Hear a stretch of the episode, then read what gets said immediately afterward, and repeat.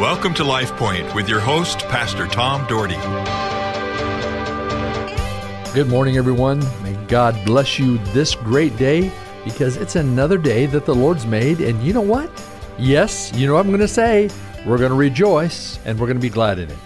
I got to tell you something. I feel so much better today, the day that I'm broadcasting this, because two days ago I went and I had some oysters on the half shell that were steamed. I didn't want them raw because I didn't. I don't like oyster shooters, and I love fried oysters. But I thought, oh, I'd save the batter and the in deep fried to make them more healthy for me.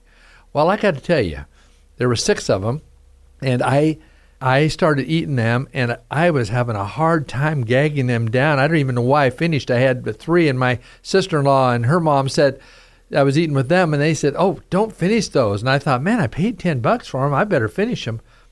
Well, I finished them, and let me tell you something. Three hours later, I was intensely sick, and I hate to be graphic, but I threw up more than I've thrown up in a long, long time. For actually maybe three or four years, I don't remember throwing up, and I just, oh, it was horrible. I felt so bad, and then it. I'm not going to get too graphic, but it got it got worse on and it took, it took me about 20 hours uh, to get through that uh, time. I don't know if I had food poisoning or if they just affected me wrong or whatever. I was just so sick. And I was so glad now. Today, I'm a day behind. At about 4 o'clock yesterday, I started feeling better. But I'm telling you something, there is something that when you don't feel good, it has a toll on you. I'm telling you what, I don't feel good, and my ribs are so sore. I think from throwing up, I just I felt like I've been hit with a crowbar in both of my ribs.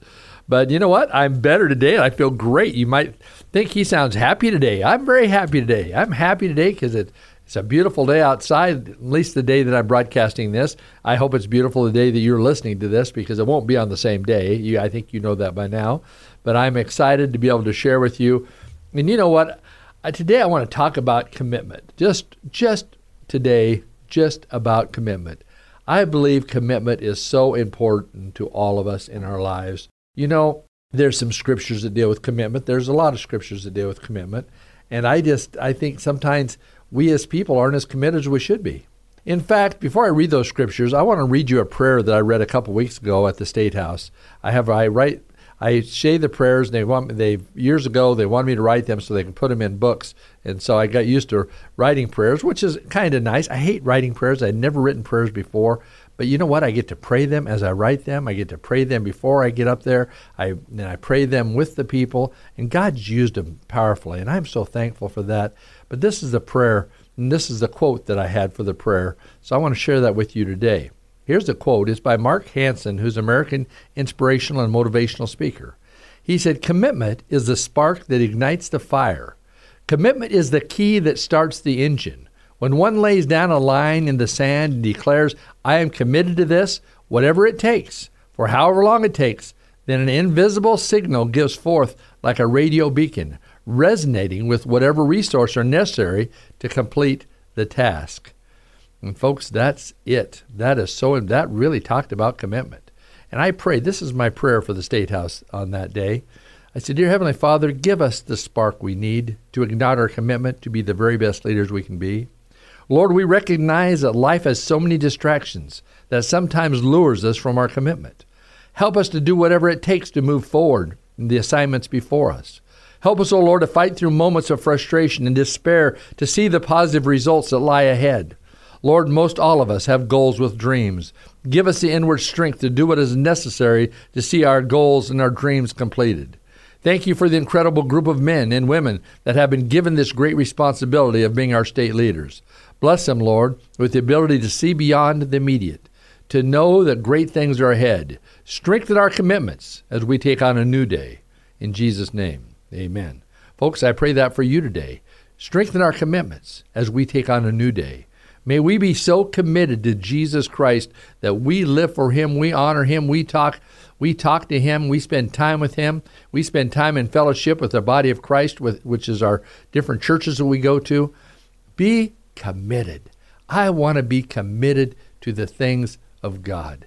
I want to use every opportunity to grow in the things of God. Recently, I told you, of course, I've been pastoring, just started in my 34th year at Cloverdale Church of God, and and I've got an exit strategy that I will not always be there. Oh, I won't always be the senior pastor. I'll be stepping down in another role, probably in another year or so, and just kind of being a helper type of thing. I don't know. We haven't kind of laid it all out yet. But I know God has a plan. He wants to use all of us, He wants to use me. But I love being a part of other services too. Watching when we were watching online, I watched other services, and I, I mentioned the other day that my daughter goes to Rock Harbor. and I so I've been going out to her church uh, with her. They have a four and five thirty service. I've been going to the four four o'clock service with them on a few occasions, and just really enjoy being in the presence, worshiping, and not having responsibilities. I can tell you that. And Pastor Keith does a great job. In fact, I'm going to have Pastor Keith on the radio show here before too long, and so you'll get to hear him and talk about the great story of Rock Harbor as it's really touching lives. But we all want to touch lives. We want to be committed to the things of God. Deuteronomy is a lot of things on commitment. Deuteronomy chapter 7 verse 9 says, "Know therefore that the Lord your God is God, the faithful God who keeps covenant and steadfast love with those who love him and keep his commandments to a thousand generations." For on and on, God's commitment to us is big. He wants our commitment to be to him. It has to be big. Are you committed to Jesus Christ today?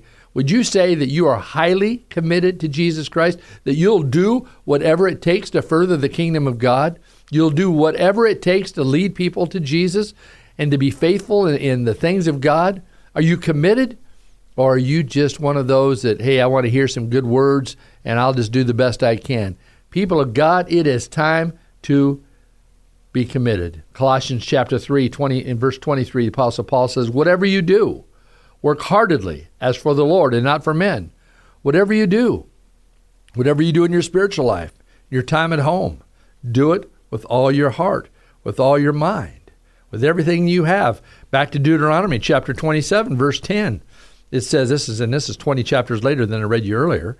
You shall therefore obey the voice of the Lord your God, keeping his commandments and his statutes, which I commend, command you today. Keep the statutes statutes that's laid out.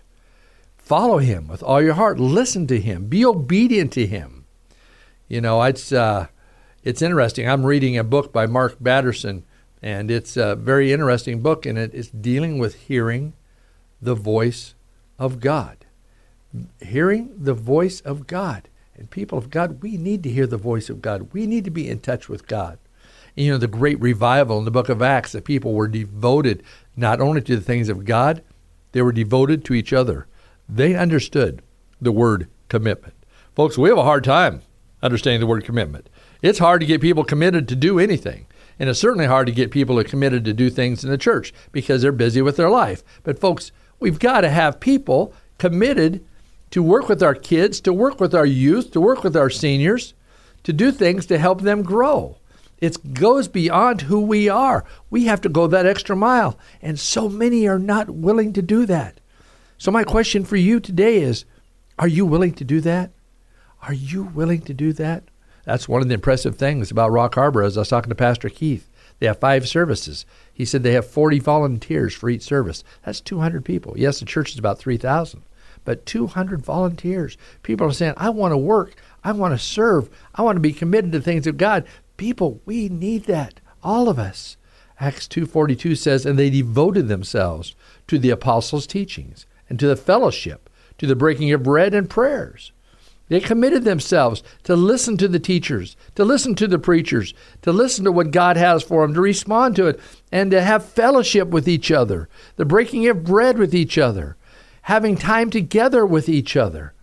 You know, so what does Tim? What does Paul tell us in Timothy, second chapter, verse two, chapter uh, verse twenty-two? So flee youthful passions, and pursue righteousness, faith, love, and peace, along with those who call on the Lord from a pure heart.